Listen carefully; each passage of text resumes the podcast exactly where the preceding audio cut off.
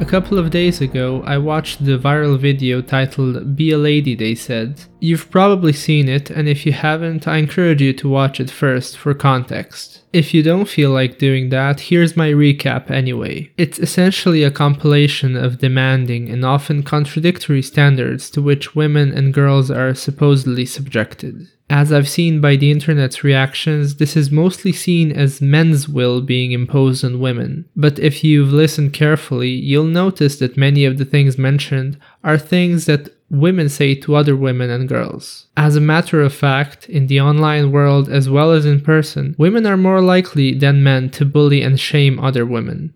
Even though this was intended to be a thought-provoking video, to me it seemed very one-dimensional. I thought about creating an episode in the same style, in which I wouldn't compile all the contradictory things that various people say to men, but all the contradictory things that one woman can say to a man. But instead of that, I'll leave you with this one piece of wisdom from my culturology professor. The virtue of an enlightened human is the awareness of balance. Both sexes are trying to navigate this modern world for which we are all unprepared. You're not supposed to blindly follow any of the things listed in the video, but instead open your eyes and embody a meaningful mode of being which will make your life worth living.